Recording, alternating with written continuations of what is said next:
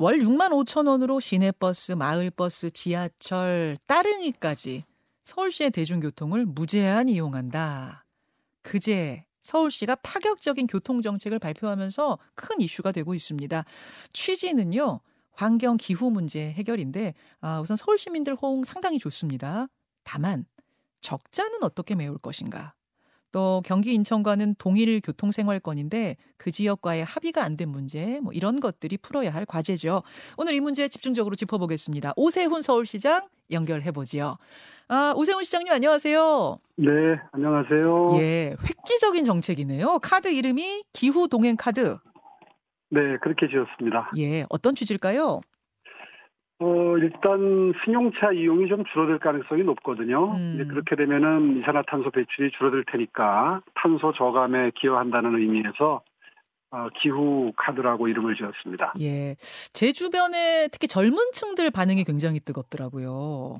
아무래도 대학생을 비롯해서 그 지하철 버스를 자주 이용하는 분들한테는 상당한 경제적인 도움이 되기 때문에 예. 아마 그분들이 제일 지금 반기고 계시는 것 같습니다. 그런 것 같습니다. 그러니까 월 6만 5천 원만 내면 서울의 지하철, 시내버스, 마을버스, 공공자전거, 따릉이까지 하루에 몇 번이든 얼마든지 오래 뭐 그냥 자유롭게 탈 수 있다 이런 거죠. 네, 그렇습니다. 예, 조금만 자세히 들여다보겠습니다. 지하철의 경우를 보니까 지하철 1호선에서 9호선을 비롯해 경의중앙선, 분당선, 경춘선, 우이신설선, 신림선까지 모두 이용할 수 있는데 네, 신분당선 하나만 제외네요. 요금이 조금 달라서 그렇습니다. 요금이 예. 아 그거는 조금 합의가 될 가능성은 없나요? 이제 앞으로 좀 진행을 시켜보면 음. 어, 해법이 나올 수 있겠죠. 음, 버스의 경우를 들여다보면은 서울 시내를 다니는 시내 버스, 마을 버스 다 되고 그 마을 버스, 아, 그 버스들이 서울에서 출발해서 경기 인천에 하차하는 경우도 이용할 수 있습니다. 다만 네. 경기 인천에서 타고 서울에서 내리는 경우는 이제 안 된다고 하는 건데 요거는 좀 따로 질문을 드릴게요, 시장님. 네. 예. 6만 원도 아니고 7만 원도 아니고 6만 5천 원이 나온 요 기준은 어떻게 잡힌 건가요? 예, 저희들도 고민이 많았는데요. 예. 그 이용자분들이 이제 구매 가능하도록 만드는 가격 경쟁력도 있어야 되겠고 음. 또 현실적으로 재정 지원이 가능한 감당할 수 있는 금액이 어디냐를 놓고 이제 6만 원, 7만 원을 놓고 고민하다가 네. 아, 결국 이제 6만 5천 원으로 결정을 한- 한 겁니다. 그렇군요. 이게 이용자는 얼마나 될 걸로 예상을 하시고 또 경제적인 효과, 그분들이 얻는 경제적인 효과는 어느 정도 될 걸로 보세요? 그러니까 이제 이 사업이 시작되는 시점에 이 기후 동행 카드 가격이 6만 5천 원이니까 네. 예, 이것보다 월 교통비가 많이 드는 시민이 우리가 추산을 해보면 한 95만 명 정도로 예측이 되는데요. 음. 이제 이, 이용 횟수가 많지 않아서 다른 할인 카드 그러니까 최근에 나온 뭐 K패스 할인이라든가 이런 걸로 선택을 하시는 분들 숫자를 45만 명 정도로 보고 예. 한 50만 명 정도가 이용할 것이다 이렇게 예측하고 있습니다. 그러니까 이 금액보다 적게 평소에 이용하시는 분들은 뭐 별 혜택이 없을 테니까 그분들 제외하고 혜택을 보실 분들 하면 50만 명 되겠구나 이렇게 보시는 거예요. 네. 예, 예. 그분들이 연간 한 34만 원 정도 이득이 될 거다 이렇게 시뮬레이션 하셨네요. 네, 시뮬레이션 결과는 그렇습니다. 그렇군요. 자, 이렇게 설명 좀 드렸습니다. 그러니까 기후, 기후 문제에도 도움이 되니 좋고 또 뭐 이용자들의 주머니도 가벼워지니 좋고 참 이제 좋은 정책인데 풀어야 할 과제도 뭐 여전히 있습니다. 네. 우선은 경기도하고 인천시 주민들 같은 교통생활권인데 우리도 혜택 보고 싶다. 왜 함께 논의하지 않았냐. 지금 이런 불만의 소리 나오는데요. 어떻게 된 건가요? 네. 일단 서울시부터 시작하는 게 순서라고 생각을 했고요. 음, 어, 왜 그러냐 하면 이게 이제 인천하고 경기도까지 함께 논의를 완벽히 맞춰서 시작하려면 아마 올해 중에 시작 못할 겁니다. 어, 그럴 확률이 높습니다. 아, 이게 어. 조율해야 되는 게 워낙 많아서 그렇단 말씀이세요? 그 인천시의 경우에는 서울하고 구조가 비슷한 준공영제를 시행하고 있기 때문에 예. 결단만 있으면은 큰 문제는 없을 걸로 저희는 예측을 합니다. 예. 그런데 경기도의 경우에는 구조가 좀 달라서 음, 거기는 버스가 준공영제가 아니에요. 아, 이제 그러다 보니까 이 버스 회사들이 상당히 많은데 예, 저희들이 알고 있기로는 한 200개 업체 내외 정도 될 겁니다. 예, 예. 근데 거- 서울시는 그 업체들하고 다 개별적인 협상을 하지 않아도 되는데 중공영제가 있으니까 음, 경기도의 경우에는 다 협상이 필요하거든요. 개별 회사들하고. 네, 그렇게 됩니다. 그래서 음. 장시간 소요될 가능성이 있기 때문에 경기도 협상 다 끝날 때까지 어차피 저희들이 기다려드릴 수가 없어요. 음. 그래서 차라리 이렇게 먼저 서울시만 시행을 하고 네. 그 시행 효과를 지켜보시면서 이제 뭐 반응이 있을 거 아닙니까? 그런 걸 참조로 해서 경기도가 서두르는 것이 음흠. 오히려 수도권 주민들께 빨리 전체 이 혜택을 보게 해드릴 수 있는 방법이라는 판단입니다. 음, 그 말씀 듣고 보니까 아, 어떤 사정이 있겠는, 있었구나 알긴 알겠는데 경기도와 인천 입장에서는 좀 서운했던 것 같습니다. 이렇게 일방적으로 독주하면 어떡하느냐? 9월 7일에 우리하고 처음 협의하지 않았느냐? 너무하다. 이런 이제 반응이 나왔어요. 글쎄요, 뭐 독주한다는 표현은 좀 뭐좀 과한 것 같고요. 음, 좀 섭섭할 수는 있겠는데 그것도 글쎄요, 어, 저희들이 원래 이번 주 목요일 날 발표하는 거였거든요. 예, 예. 예고된 것이. 네, 예. 그런데 음. 일주일 이상 여유를 두고 알려드렸어요. 아, 아, 예, 예. 네, 그런데 이제 어저께 그저께 월요일 날 발표하게 된 것은 이제 인천 쪽으로 짐작이 되는데 저희들이 예. 협의하는 과정에서 좀 보안을 유지해달라고 부탁을 했는데 그게 잘 안 되고 그냥 그 인천 쪽에 출입하는 언론사에서 음. 기사를 먼저 썼거든요. 그래서 아. 좀 혼란이 있었습니다. 아하. 그래서 목요일 날 발표할 예정이었던 거를 월요일 날로 급히 당겨서 앞당겨서 발표했거든요. 음. 예, 그런 저간의 사정이 있었고요. 그래서 인천 같은 경우에는 충분히 검토할 여유가 있었습니다. 음. 일주일 정도 여유를 드릴 수 있었는데 이제 그런 사정 때문에 딱 당겨진 거고요. 예. 뭐 지금이라도 동참한다 그러면 뭐 얼마든지 내년 1월 시범 사업에 동참하실 수 있고요. 이제 아까 말씀드린 대로 경기도의 경우에는 저희도 짐작을 하 저희가 짐작을 해도 아마 한두 달 내에 동참하기는 어려울 걸로 보여집니다. 인천 같은 경우에는 가능하다고 보세요. 그러니까 내년 1월부터 시범 사업을 시작하는데 그때면은 인천은 함께 할 수 있을 것 같으십니까? 어, 아, 이제 그건 저희들 생각이니까 또 모르죠. 아, 물론 그렇죠. 그런데 예. 하여튼 뭐 그렇게 큰 장애 사유는 없습니다. 아, 장애 큰 장애는 없다. 예, 음. 인천의 경우에는 네네. 그런데 경기도의 경우에는 아까 말씀드린 그런 구조적인 차이가 있기 때문에 음. 에, 어차피 뭐 한두 달 여유를 두고 말씀을 드렸어도 쉽지 않았을 거라고 짐작이 되고요. 음. 뭐 지금이라도 최대한 서둘러 주시면 그건 이제 결국 인천시 저 경기도의 의지와 능력의 문제입니다. 그러니까 어. 그쪽이 의지만 있다면 예. 뭐 서둘러서 협상을 마무리하셔서 동참하시면 내년 1월부터 예. 어, 함께 시작할 수 있습니다. 김동연 지사 또 유정복 인천시장 세 분이 만나서 함께 좀 나눠 얘기를 나눠볼 생각도 있으십니까? 아 그럼요. 어. 어, 그러면 잘하면은 당장 1월에 세 곳이 그러니까 서울, 경기, 인천 같이 시작할 수도 있단 말씀이시고요. 결국은 두 단체장님들의 의지의 문제입니다. 의지의 문제다. 사실 이제 그거보다 더 큰 숙제는 예산이에요. 돈 문제. 아, 일단 네. 서울시가 시뮬레이션 해놓은 걸 보니까 월 150억 원씩 예산이 들어갈 거다. 그걸 네. 서울시와 버스회사 또 서울시와 지하철공사가 한 6대 4 정도로 내자 이렇게 제안하신 거죠. 뭐 반반 하자 지금 현재로서는. 그렇게 돼 있습니다. 근데 이제 지하철과 버스 측에서는 좀 난감해합니다. 만성 적자 뻔히 알지 않느냐. 그래서 얼마 전에 요금도 인상했는데 연간 900억 정도를 우리한테 어떻게 감당하란 말이냐. 어떻게 생각하세요? 그 대중교통 요금 인상이 지금 진행 중인데 음. 그 수입 증가분 대부분이 적자 보전을 위해서 사용이 되는 게그 바람직하거든요. 음. 그러니까 올려드렸으니까 예. 이제 올려드렸으니까 그 중에 일부를 어, 이쪽 재원으로 쓰자는 제안이고요. 어, 이것이 바람직한 것이 그 기존에 없던 대중교통 수요가 늘게 됩니다. 저희가 예상컨대는 승용차 이용하는 숫자가 한 100만 명 이상 줄어들 가능성이 높거든요. 아, 연간 100만 명이요. 예, 예, 그러니까 그걸로 수입이 또 늘어나는 부분이 있거든요. 아, 예, 그러니까 공평한 거죠. 그러니까 이게 많이 지, 그러니까 자, 자가용해서 많이 대중교통으로 이동을 하시게 되면은 네.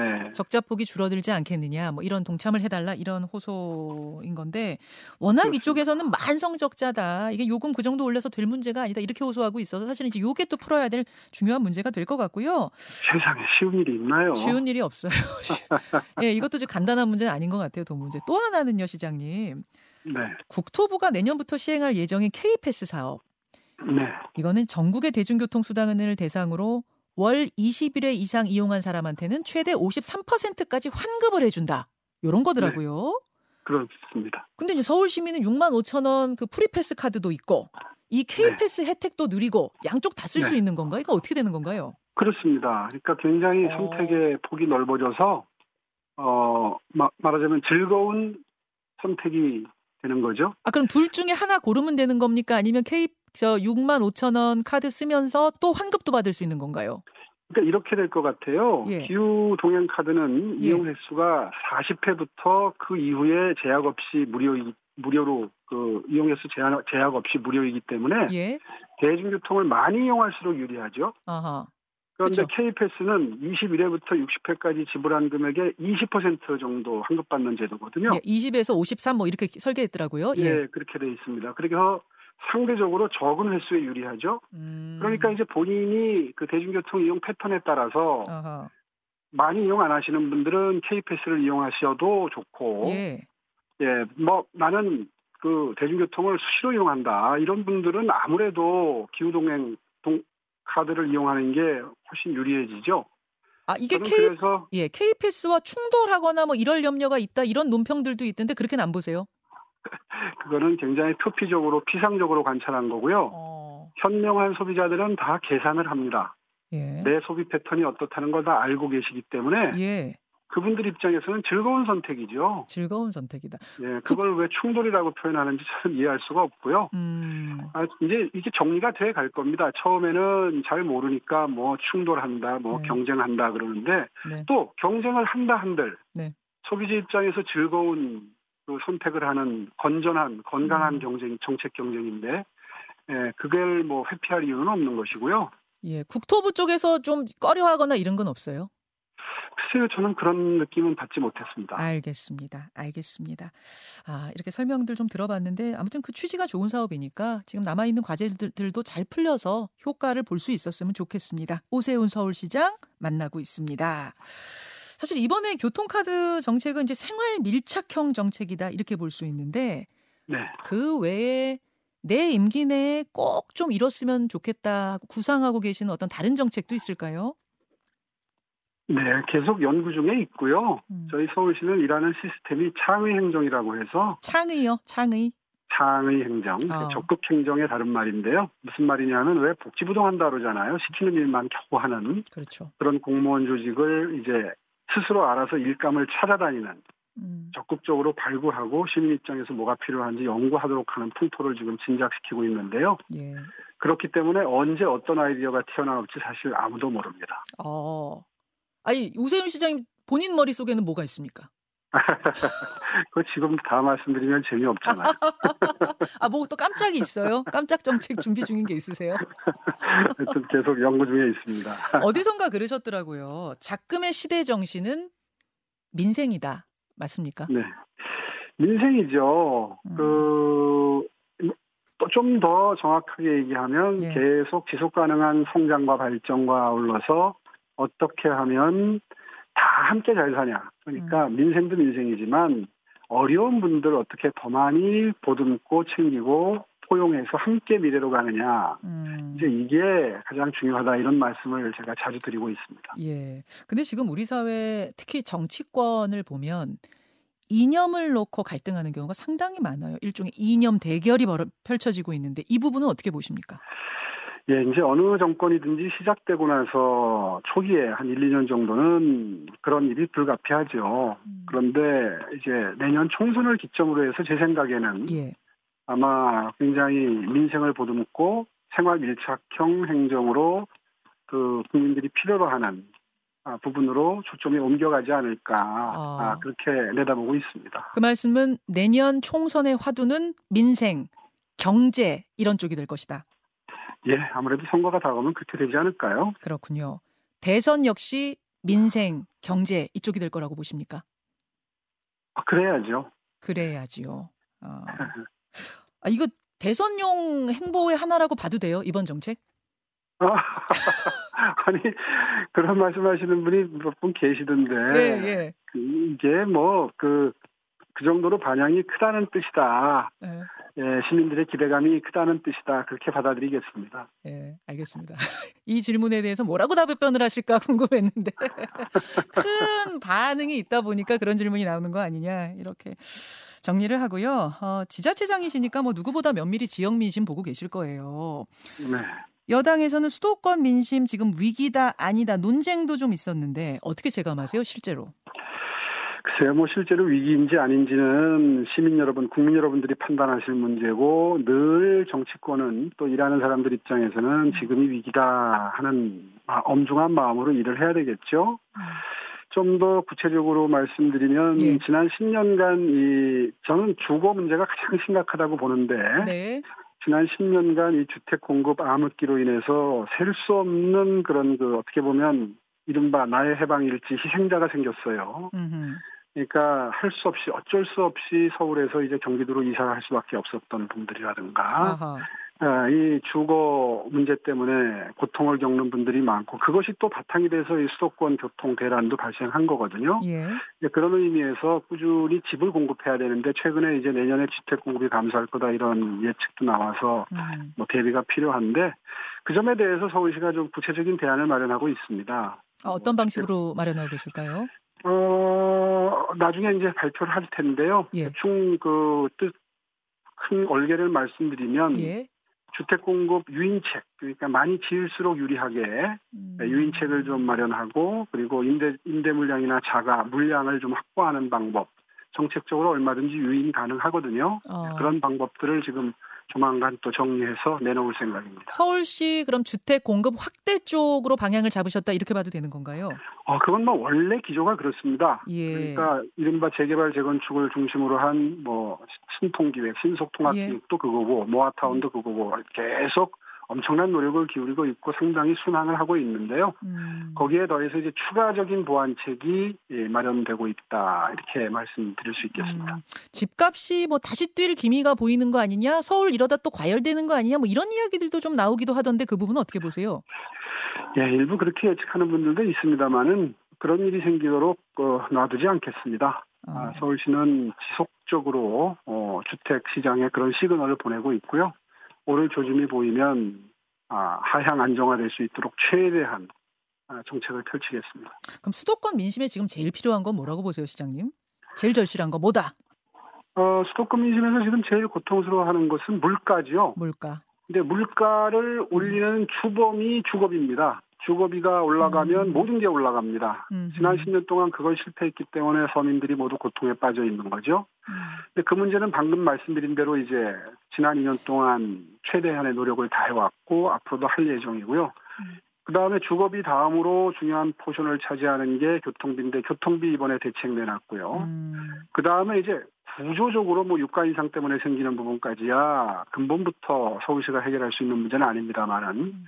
최대한 물가 인상을 억제시키기 위한 방법은 뭐 정말 할 수 있는 건 다 하려는 생각입니다. 물가, 주거비, 교통비는 이번에 정책을 내놨고 그럼 그 다음 네. 서울의 정책, 서울의 획기적인 아이디어는 주거 쪽에서 나온다 이렇게 뭐 예측해도 되나요?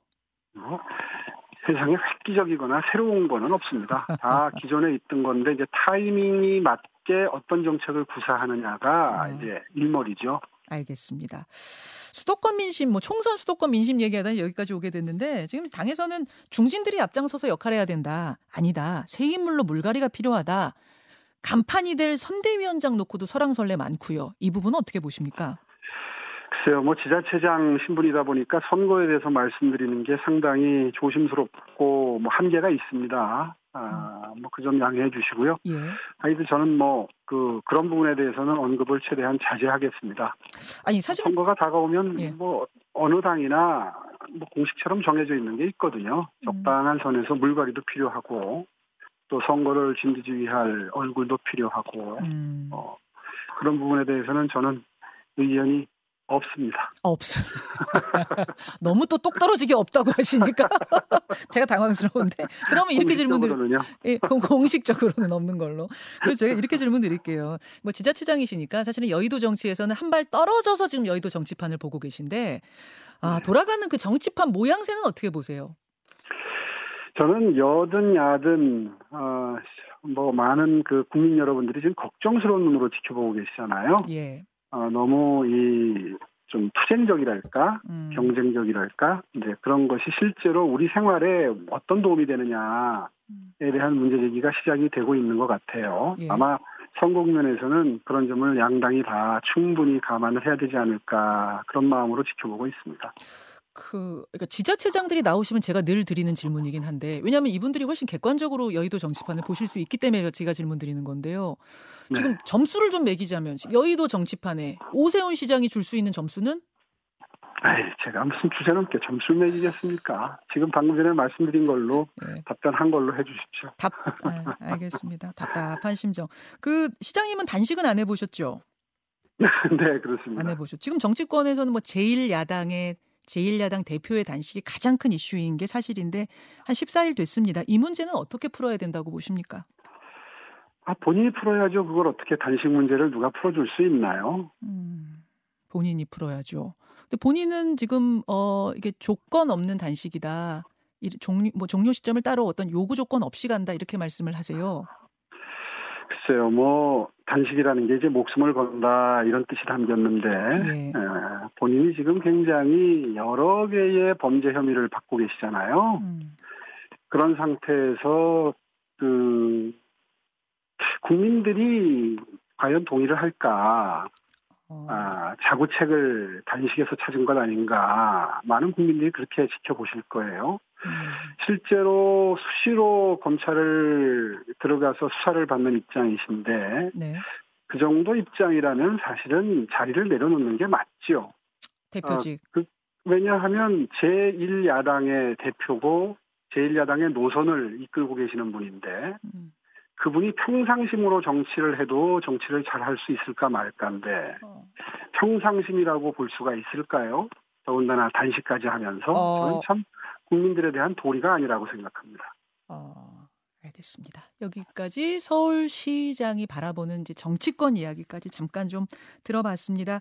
아, 그 청취자 질문이 경기도 사시는 분이신 것 같은데요. 김동연 네. 지사하고 좀 빨리 만나실 생각이 있으십니까? 이 질문인데 뭐 아니 뭐 저희는 뭐 보자 그러면 바로 보는 사이입니다. 아, 내일도 가능합니까? 아 그럼요.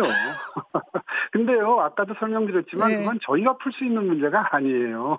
아, 설명을 다 드렸지 않습니까? 알겠습니다. 경기도 알겠습니다. 지사님이 이제 버스 회사들하고도 논의하고 논의하셔야 될 예, 일입니다. 아마 경기도 분들이 같이 좀 동참했으면 좋겠다 이런 바람들이 많으셔서 문자 주시는 것 같아요. 예, 아이고 뭐 저는 진짜 저 음. 경기도나 인천에서 출퇴근하시는 분들도 서울 시민이다. 네. 아, 그런 마음가짐으로 일하고 있고 수시로 우리 교통부서에 그런 얘기를 반복적으로 하고 있습니다. 알겠습니다. 여기까지 오늘 말씀 듣도록 하죠. 오세훈 시장님 고맙습니다. 예, 감사합니다. 예, 오세훈 서울시장이었습니다. 김현정의 뉴스쇼는 시청자 여러분의 참여를 기다립니다. 구독과 좋아요, 댓글 잊지 않으셨죠?